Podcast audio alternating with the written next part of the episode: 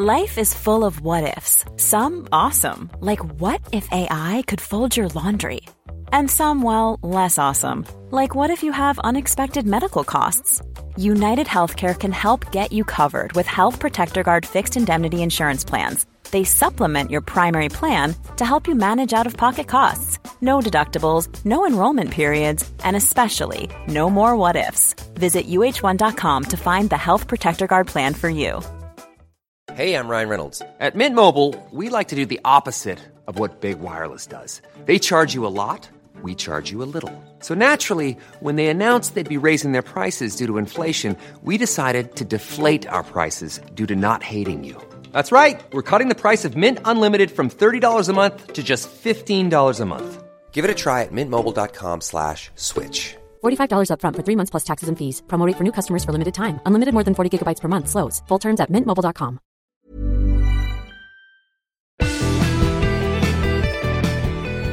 This week, the journey to discover how Lucy, the world famous fossil hominin, died. By identifying with her death, she became alive for me. And breaking up the toxic protein plaques associated with Alzheimer's disease. We reduce the amyloid plaques in the brain of humans with Alzheimer's disease to a very significant degree.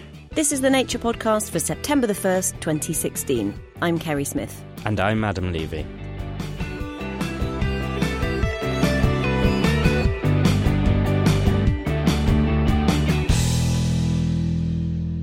We have a slightly abbreviated show for you this week as we squeeze the last drops out of the summer here in London. We've prepared two segments of freshly cut science and a sprinkling of research highlights to tide you over until next week. Let's jump straight in. Here's Adam with a story of a famous fossil and an ancient accident. Lucy might well be the world's most famous fossil.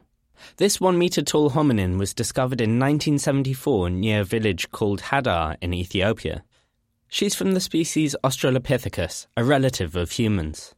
She's helped scientists figure out how our lineage came to walk upright and raise questions about whether our ancestors spent time in the branches of trees. Now, a team led by John Kappelman has been looking at the bones again using modern scanning techniques to see what more insights they could glean about Lucy's life. But what more could there be to discover about a fossil that's been meticulously studied for over 40 years? Our main interest in this uh, was really trying to do things that had not been done before. So, for example, when Lucy was discovered, CT scanning, CAT scanning, had only just been invented. So, when Lucy came stateside uh, for an exhibit that was hosted by the Ethiopian government, uh, we thought it was a great opportunity then to do the CT scanning that had never been done on her before so that we could uh, investigate some new questions about her bones. What were the questions you were expecting to answer, and what what did you actually answer? By doing studies of the internal architecture of Lucy's skeleton, we thought we could get a pretty good idea, at least a better idea than what we'd had before, of how she actually used her body uh, during her lifetime. And it was in the course of those investigations that we started looking in more detail, and had to really, at the way the bones were in, in looking at those fractures, they seem to us to be formed in a different kind of a way, that we found close matches between a subset of the fractures uh, and what we see in clinical cases. We don't think these occurred by just fossilization process. We think these happen during life. So what exactly do you think might have happened then? So when we had identified these particular fractures, I went in to see uh, one of the local orthopedic surgeons here in Austin, Stephen Pearce. And I took the uh, proximal humerus, so this is the right shoulder uh, of the upper arm bone, in to show him. Uh, he knew it was some old bone. I didn't tell him anything else about who it was, what it was, and he and I just said, "What is this?" And he said, "Oh, that's a four-part proximal humerus fracture. I see these all the time." These are very close match to injuries suffered when a person suffers a fall uh, from considerable height. What does that tell us about how Lucy died and how she lived? Bones can break for lots of different kinds of reasons and by lots of different sorts of mechanisms. But the most interesting fracture, I think, for us uh, are the uh, fractures at her shoulders. That these are fractures uh, seen in modern patients today when someone falls and they reach their arms out, and it impacts uh, the components of the shoulder against one another. The close match between the anatomy of that break in modern patients and Lucy is just remarkable. We've all fallen. We've all put our arms out instinctively to break our fall. Uh, luckily for most of us, it hasn't killed us. And what that suggests, which really brings us into sharp focus, I think, is that we think that Lucy was conscious uh, when she hit. What does that suggest to you about where she was falling from and why, what was she doing there in the first place? The area that she was found at Hadar uh, is out on the floodplain. So we're not talking high mountains with cliffs or anything. And what we know is that there were trees at Hadar. One of the problems, if you think about just day to day life in these uh, settings, uh, is you know trying to stay away from carnivores. And small individuals like Lucy may have found security in the trees at night in the same way that chimpanzees do. So poor Lucy, she was probably trying to sleep or escape predators in a tree, and then she fell out. Does imagining Lucy's demise change how you engage with her? You know, it really has, and in a in a very uh, unusual and unanticipated way. So, when I think about these injuries, that gives us an idea that she was conscious when we hit. So, for one brief second, we're able to transport ourselves across time and space, back across 3.2 million years, literally put ourselves in Lucy's place and be able to experience what she was experiencing as she reached out her arms in an attempt to break this fall. When I had a better idea about how she died, those bones became an individual to me. And I just had this feeling of empathy for her uh, in a way that I've never felt that empathy for any of the other fossils that I've worked with. By identifying with her death, she became alive for me in a way that she hadn't before. That was John Kappelman, who's at the University of Texas in the US. If you want to take a peek at Lucy's bones for yourself and see if you agree with John's hypothesis, you can download the scans for free. And you can even 3D print your own Lucy. Our very own Ewen Callaway gave it a go, and you can watch his glee at the results over at youtube.com forward slash nature video channel. Next up, it's the research highlights read by Shamini Bundell. If being rare makes something more valuable, then the mineral tistarite should be priceless. It's just been found in rocks from Earth for the first time.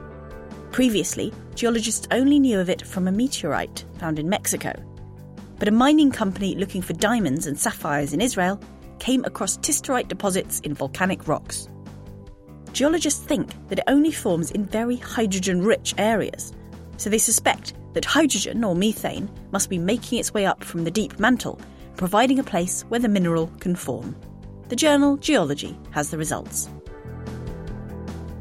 The brain has its own thermostat, and now, researchers have found the heat sensitive protein that helps it do the job.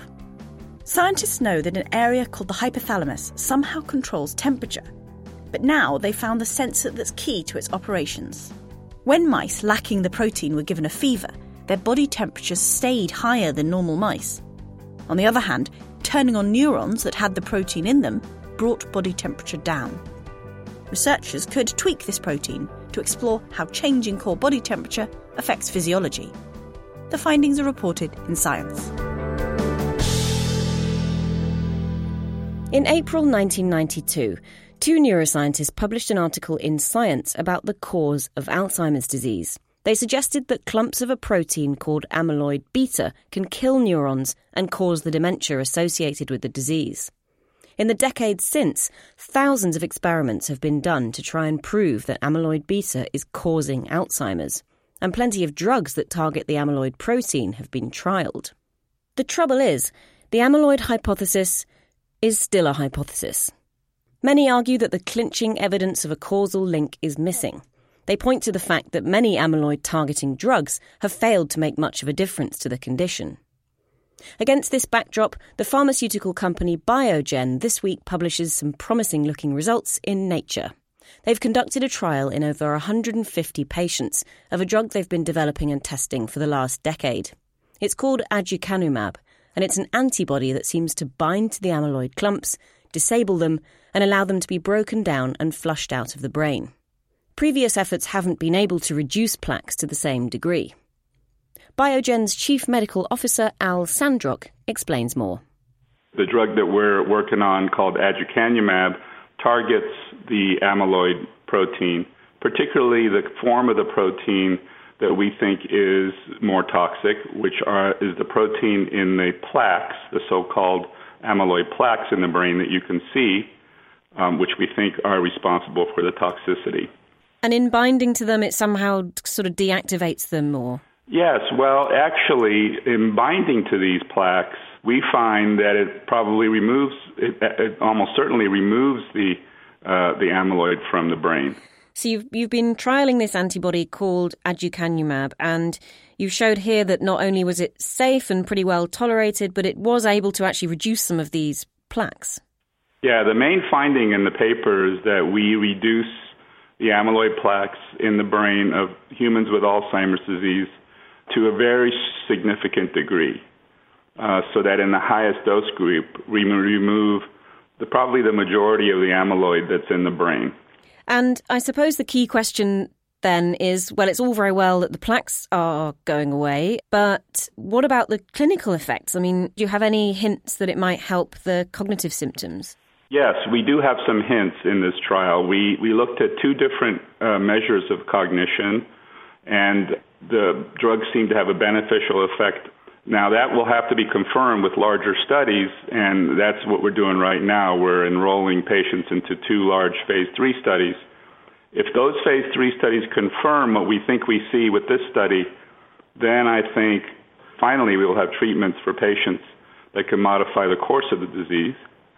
And then, second, I think it would actually go a long way toward confirming uh, the amyloid hypothesis, which we've had for several decades now. So, how does it feel then after 10 years of work with this drug, showing some promising effects on the cognitive symptoms of the disorder? I mean, what's that like for you guys as a team to be working on something like this? Uh, we were very, very excited when we first saw the results. Uh, we were excited when we saw the results in the animals because uh, we knew we had a drug that would target the amyloid. We believe the amyloid hypothesis needed to be either confirmed or rejected. We happen to believe it's correct, but of course, we, as scientists, we we have to prove it. We have to be skeptical of the hypothesis until we prove it in some ways. But even more than that, to show that it actually lowered the amyloid plaque burden in humans was uh, very important. And, if, and then, uh, and then the most important thing of all is that if this drug works, we'll have a treatment for patients suffering from this devastating disease. And how many then stand to benefit from a drug like this? How many people are living with Alzheimer's? The numbers are in the tens of millions of people currently affected with Alzheimer's disease. It's a very common disease, as you know, and it's increasing um, in prevalence uh, with the aging population. So it's a public health problem, and we would love to be able to find a solution for it. But how far away? I mean, in the scheme of things, it takes a while, doesn't it, to develop any drug? Yeah, it takes uh, too long, actually. Um, but, um, well, we're in the last stages now. We're in phase three. We're carefully selecting the patients, uh, making sure that they're in the early stages of the disease, that they actually have amyloid in the brain, and that's taking us a little bit of time but hopefully, in a few years, we'll have the results of the phase three trial and we'll know whether or not the amyloid hypothesis is correct. So let's imagine that an antibody drug makes its way to the clinic. Before you've given the drug, you might have a brain scan to see if there's any amyloid there, and then have your genome sequenced to assess your genetic risk. Or it might go the opposite. It might be that everybody gets genotyped after a certain age, and if you have that, that a certain genetic makeup, your risk of Alzheimer's disease may be higher, then those people might get scanned or, or looked for looked for amyloid in some other way using a biomarker. And then if you have the amyloid, uh, I see people starting treatment very, very early. Uh, and some people are now even talking about treating even before symptoms. Al Sandrock from pharmaceutical company Biogen in Cambridge, Massachusetts. And Al imagines that if the drug makes it to the clinic, patients would receive a monthly injection as they did in the trial, and when the amyloid plaques are gone, a reduced dose to keep them at bay. The results of the trial are at nature.com slash nature, as is a news and views. We'll be back to normal with a full length show next week. In the meantime, check out all the latest news and research over at nature.com forward slash news. And for full access to the research papers mentioned in the show, you can subscribe to the journal. Think of it as a back to school present to yourself. Meanwhile, we're off to buy some new notebooks, shine our shoes, and sharpen our pencils. I'm Kerri Smith. And I'm Adam Levy.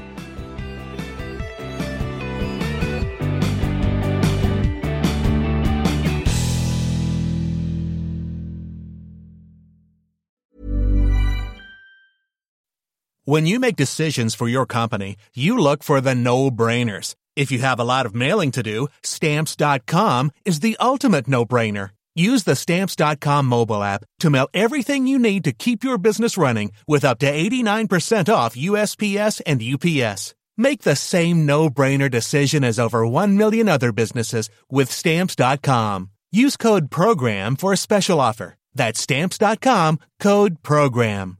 The secret to summer ready skin is here. Osea's number one best selling Undaria algae body oil, clinically proven to instantly improve skin elasticity and transform dry skin to silky, soft, and unbelievably glowing. Its signature scent of freshly squeezed grapefruit, cypress, and mango mandarin transports you to sun kissed summer days. Get healthy, glowing skin for summer with clean vegan skincare from Osea. Get 10% off your first order site wide with code GLOW at OseaMalibu.com.